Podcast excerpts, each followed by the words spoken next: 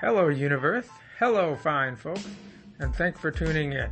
Welcome to the Meaningful Nonsense Show with Jake, and I am your host, Jake the Snake. In this podcast, you will experience all different things. You will experience madness. You will experience craziness. You will experience comedy. You will experience insight. You will experience politics. You will experience arts and music and sports, amongst other things.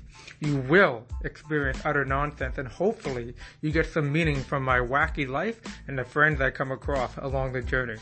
Now sit back, enjoy the show, and make sure to subscribe, like, and share wherever you can, and get this podcast out to many more folks that want to and should hear the Meaningful Nonsense Show with your boy Jake.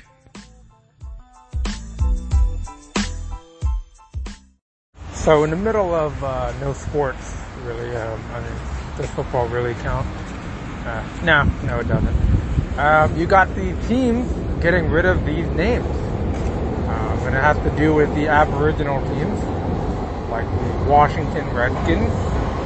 And now the uh, Cleveland Indians have decided that uh, they're going to get rid of their name.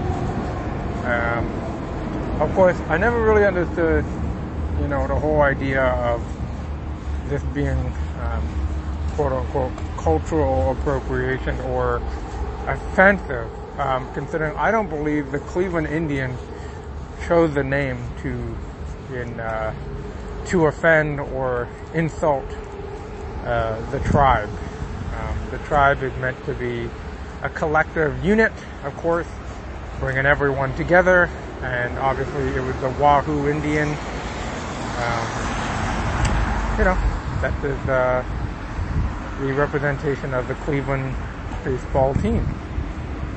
And, um, you know, I think it's sad that the team has to get rid of the name now because people are offended. Um, you know, frankly, I would consider it more of a compliment to uh, the tribe that Cleveland decided that name um, a century ago, considering, uh, you know, it's a it's a point of pride, uh, collective um, goals per se, uh, strength, unity within that tribe. And the Indians have been rocking it forever, and now it's going to be gone. Um, and of course, for the business part of it, um, it makes sense to get rid of it, considering if it's getting so much backlash. Um, you know, sales and whatnot are not going to be coming back to the Cleveland baseball team. So I figure the owners and the marketing team of the Cleveland Indians decided, you know what, it's a better business decision. We'll drop the name, screw it, and we'll just go with another name. Now, to be fair, the Cleveland Indians are like the number one choker franchise in all of sports. Um, they suck. so the Indians does not exactly correlate with winning. It correlates with choking. Um, they've done that for many seasons. Um, They've been the best franchise in the regular season, then they get to the postseason and they lay a dookie. They lay an egg.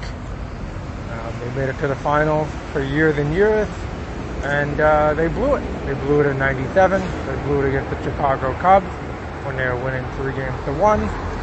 Um, they were supposed to be the team in the '90s, but of course, um, they just didn't do it. They suck. They choked. So maybe that's the thing, right? Maybe the fans don't want to be associated with a choking team, and maybe the Indians is a representation of a choking franchise. Unfortunately for Cleveland fans. Um, so that's what it is. And of course, then you have the Washington Redskins got rid of their name. Now they're this exciting Washington Football Club. Yum. Yummy, delicious. What a delicious name, right? What a snooze. Um, and that's of course because I think, uh, you know, people were also offended with the name Redskin. Maybe deemed offensive somehow. I'm not entirely sure, considering again, it's a point of complimentary um, compliment.